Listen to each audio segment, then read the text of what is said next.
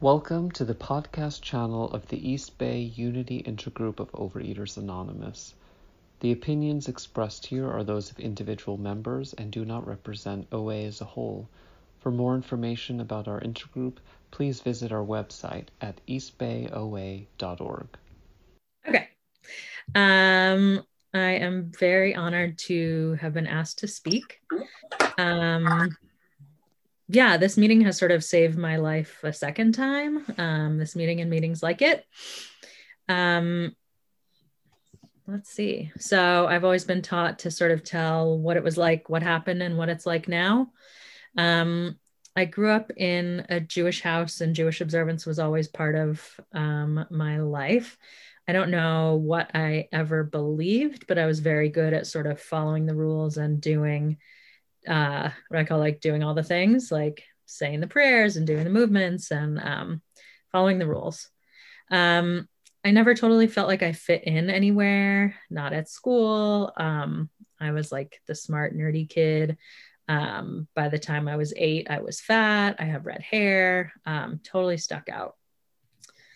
I must have turned to food at an early age. Um, I was on my first diet when I was nine. So by then, I was what, you know, my doctor considered overweight. Um, I don't think I was taught any other way of dealing with feelings or any way at all. Um, I figured out food because I am an addict. Um, food is not my only drug of choice, but it is my first primary drug of choice. Um, I, you know, I remember just diet after diet.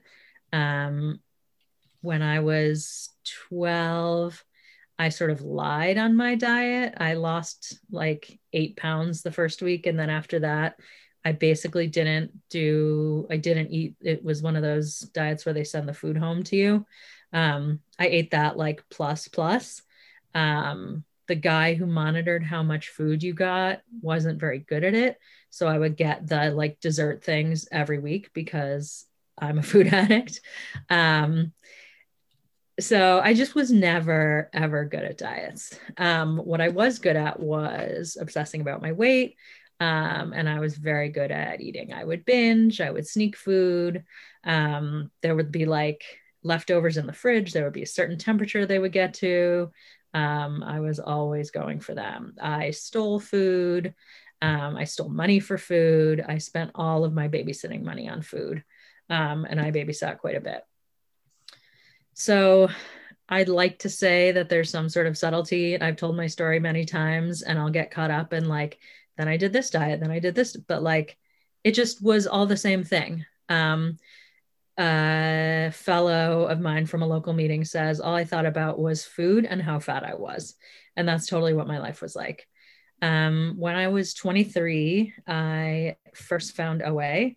Um, spoiler alert, that is not nine years ago when I got abstinent, but it was my first uh, time in OA and it didn't stick, but I did learn some things that still stay with me today. Um, one of them is that I am not the worst person in the world. I am not a murderer. Um, I only dealt in petty theft, like I said, for like spare change, $20 bills and food. Um, but I thought I was uniquely bad. Um, another thing that I learned was that a higher power didn't have to be God in the sky with the white hair and beard and robes and all the buttons. Um, a higher power could be what I needed it to be. I worked steps one, two, and kind of three in that iteration of OA. Um, I think mostly what it was for me is just being in a room full of other people telling my story was so profound um, I always felt uniquely bad. And so to be with a bunch of people who did the same crap I did was really something. Um, I had a couple different sponsors. One of them didn't have sugar in their food plans, so I stopped eating sugar too, but I was eating flour, which reacts basically the same in my body. So I was able to follow that as a rule for a while, but I didn't feel too much of a difference. Um, at the time I was pretty depressed. So I was actually able to follow a food plan. I just did like a diet online. Um, and then once I sort of got treatment for depression and got less depressed, um, that became harder. So I got out of the situation I was in. I moved back home. Um, I went to one meeting and it wasn't the same. Um, I was coming from Portland, Maine to Chicago. It was like downtown business people. There was only one person there, and there was a cassette tape that was, I think it was probably an AA speaker, but whatever it was, didn't work for me. And I was like, okay, oh, it doesn't work. So, bam, um, disease back in charge. So, probably a month after that, I said to someone, I've been off of sugar for some amount of time. And they basically said, so. And so that was it. Like, forget that. That doesn't work for me. Doesn't matter. And I was off and running. Um, I had lost probably like 50 pounds on that diet, gained back that 50 plus uh, almost like 90 more. So up 140 pounds over the course of about two years um, while I was in social work school. So I really feel for the people who were my therapy clients at the time, um, watching their therapist balloon up like that. That's got to be really disconcerting. Um, I was trying intuitive eating at the time. Um, I can't remember how much I've talked about that here, but that is a part of my story that allowed me to gain 140 pounds. Um, I'm sure there are some people who that works for, but me as a food addict, that amounted to putting my disease in charge. Um, it was giving my disease the reins, and it was a mess. It was a huge, huge mess. I am not qualified to know when I'm hungry how much is enough, when I should stop eating, what food I should have. I am not qualified to make those decisions um, without some kind of help. And that's why I'm here. So, hot, hot mess. Um, when I was 28, I got really into pot, um, and that made everything way worse. Um, that was, I was like the last three years of being out there. Um, and it was horrible. I had basically no life. By the time I got to be 31, um, which was 2011, I pot wasn't even doing it anymore. I would like smoke a bunch and nothing would happen. Um, I was still 300 pounds. I was eating all day, every day. I was eating at night, basically until I fell asleep, and sometimes when I woke up in the middle of the night. Um, but it was the pot that I really thought was the problem. So I was listening to uh, a lot of Loveline with Dr. Drew at the time and watching Celebrity Rehab. Um, and he said that when you go into a 12 step program of recovery, you need to have willingness and you need to take direction. Um, and so that stuck with me. So I went to a Marijuana Anonymous meeting and the person who I sat down next to uh, volunteered to be a sponsor. We ended up having a ton in common, including uh, food addiction. I, at that point, did not have any interest in working on that. I was like into the fat acceptance movement. Um, but the willingness that I had, the taking direction, um, made it so that I listened to her. I saw that she was happy, joyous, and free. I saw that she was in a normal size body and she said she did these things. So I took a leap of faith or whatever you want to call it. And I trusted that she was telling me to do the things that work for her. And so I was going to try that. Um, whatever mindset that was, I think that really saved my life. Um, and this sponsor saved my life. She has since, she's not in the program anymore. Um, but she saved my life and I thank her every year um, when I reach my abstinence anniversary. So I quit pot December 2nd, 2011. December 7th, 2011, I started a food plan. Um, it was no flour, no sugar, um, weighed and measured. And although stopping the pot was difficult and I had a little bit of withdrawal, um, once I stopped the sugar, it was full blown withdrawal. Um, like a drug. It, yeah, there are several drugs that would have been easier for me to withdraw from than sugar and flour. Um, shaking, like feeling like I was crawling out of my skin. Luckily, I was um, on I had just had knee surgery, also related to my weight. Um, and so I was off from work at the time because I couldn't focus on anything. Um, the first two weeks were bad. Um, I remember getting that 15 day chip, and I felt like I had been through, um, was going to say war, but I haven't been through a war. I don't know what that's like. It was bad. It was a tough time. Um, but, you know, I had this amazing sponsor and met other people in the program really quickly. Um, I went to social events back when that was a thing that we did. Um, and it was great. I had someone to call anytime. Um, I initially was not interested in weighing and measuring because of those diets when I was really young that were focused around that. I thought they didn't work for me and it would be triggering. But again, she said it worked. And so I was willing to try it. It turned out to be completely the opposite of what I expected. It doesn't feel restrictive at all.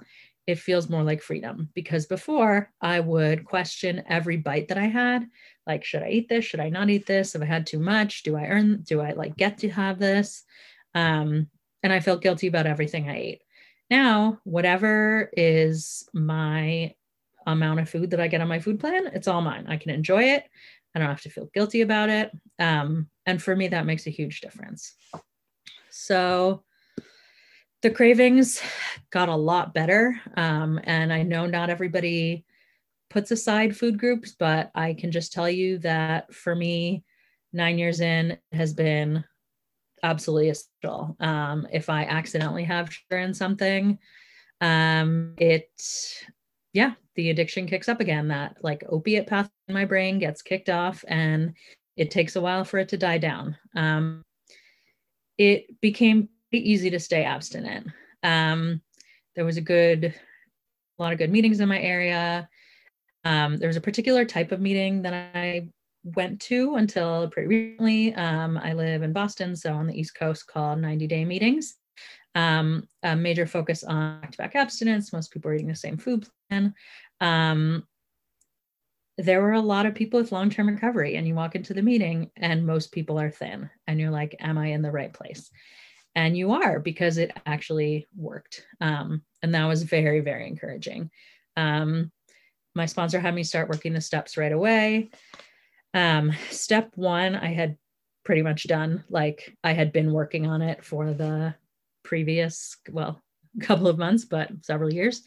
Um, step two, I think I sort of worked it when I got that to my first 30 days of abstinence. And I had never been able to do that before ever in my life.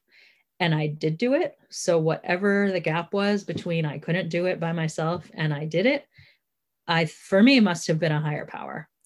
Um, I sort of worked with what my new sponsor, what my current at the time sponsor um, talked about in terms of step two, in terms of sort of coming up with a higher power that works for you. And that um, was also what my first sponsor from years earlier had described. So I sort of was at a yoga and meditation retreat and like very, it just was like a spiritual experience of some kind. Um, got a like sort of thought about a higher power, like that sense in nature, sort of vast, maybe a feminine energy, um, something that sort of is in everyone and in everything. Um, step three was pretty cookie cutter. Um, I got through step seven, and then in doing that work of uh, four, five, six, and seven, realized that um, I needed to join another program. So I then had skin surgery, um, and that was the end of 2013. Um, you can't be as fat as I was for as long as I was, probably without having a lot of extra skin, and I had a lot. Um, even though I had neglected my friends and family for so many years because I was in the food and would leave events so I could eat and not go to things so I could smoke. Um, so many people, I did like a, uh, not Kickstarter, the other thing, that thing online where you raise money, um, like a GoFundMe type thing. And so many people contributed, family, friends. It was, I was in awe. Um, and because I was abstinent and working the program, I was able to experience that. Um, that reminds me of another thing in the first year of abstinence. Good God, feeling the feelings. Um, before I would use food, alcohol, pot, avoidance, whatever, not to have to feel feelings. And then I didn't have anything. Um, a lot of people who are sober in other programs, but aren't in this program, use food or something. Um, and I just had to get like gain skills and talk to people. Um, and talking to people is not my first instinct, but it's something I have learned to do in this program, and it's been monumentally helpful. Um, trying to think how, not too much time left. Um, after being able to fit in the same clothes year after year for about four years, which was a miracle. I still don't know another like a non-religion God-based word for miracle, but whatever word that is, um, that was unthinkable to me. I could not have imagined that that would ever happen, but it did. Um, until my body changed, um, something in my metabolism, and without uh, doing something else, I just would not have been able, like, I just was gaining half a pound a month, eating the same exact food plan I'd been eating. And that was really frustrating. Um, if you had told 300 pound me that gaining six pounds a year was bad, I would have punched her in the face. Um, like, what are you even talking about? But, you know, doing what I had done and having the recovery I did, um, gaining weight was really demoralizing. So, started to exercise that, sort of put that back in the, it, it made it better. Um, and then met my wife, fell madly in love, total love story. We'll talk about that another time. Um, but like exercise was not on my priority list anymore. So eventually I came to meet with a nutritionist and um, I, this is not at all to proselytize, but just to tell people what works for me, which is um, I ended up dropping more carbs from my food plan um, and becoming uh, doing like ketogenic type of thing. Um, and it works so much better. I have even fewer cravings than I had before. Um, the amount of cravings I had, you know, in the past several years was way less than I w- when I was eating flour and sugar, and now it's even less. Um, and that's really great. It makes it way easier to stay abstinent. Um, so, I got pregnant after a year of trying um, a year ago uh, a year and three days ago, I found out I was pregnant. Um, it was kind of a difficult pregnancy, but it was absolutely my dream. Um, and then after almost 20 weeks, I gave birth to a stillborn baby. Um, the worst thing that's happened in my life. Um, had a total spiritual crisis, and that is how I ended up here.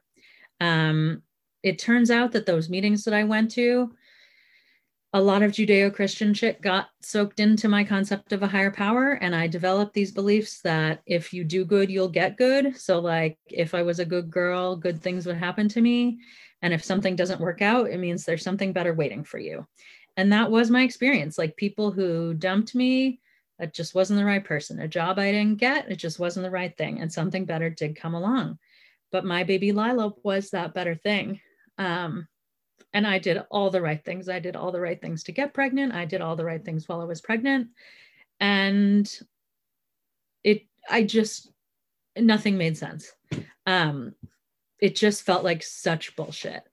Um, I lived a privileged enough life not to have to know that just because you're a good person doesn't mean bad things don't happen to you. Um, that it just, no. Um, so what I came to and how I ended up in these meetings, and I realize I'm running out of time, but let me see what I can fit in. Um, either there isn't either there isn't an omnipotent God, or there is one and he didn't see fit to save my baby and in that case fuck him. Um that like what the fuck is that? This was my dream come true my like one purpose in life. I like didn't have career ambitions nothing this was it. Um so I couldn't figure out how I was going to stay abstinent without OA. by some grace of whatever, I continued to be abstinent. Food was not going to solve anything. So I didn't go back to it. And that, I don't know if I could have done that a few years ago. Um, that's amazing. I could not have gotten through this without being abstinent.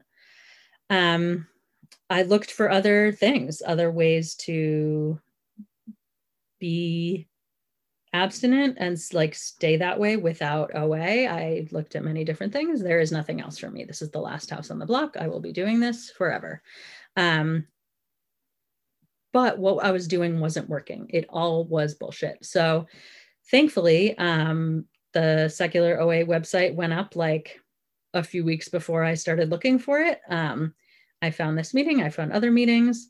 Um, I am still, that was in August when I first came to this meeting. Like I said, these meetings have saved my life again. Um, I'm still in the process of figuring out how to do this in a secular way. Um, the way I was doing OA didn't work, but I know that I need OA in my life. Um, I just, I finally got to, and I'll wrap up with this, writing my own steps two, three, and 11 um, to figure out, you know, my first shot. This is very first draft, so apologies um, at how to do this. So I will just read them and then that will be it. So step two, acknowledged I could not do it on my own. My best thinking got me to 300 pounds and a shitty, selfish life. I needed help. Step three, decided to do what these thin, sane people in OA were doing and take the wisdom of the group as a power all its own that can help me. This community is more powerful than any one of us alone, and it can help me get and stay abstinent. I can learn from what others do and do that myself. I need to take direction and respect my inner wisdom, not my disease, at the same time.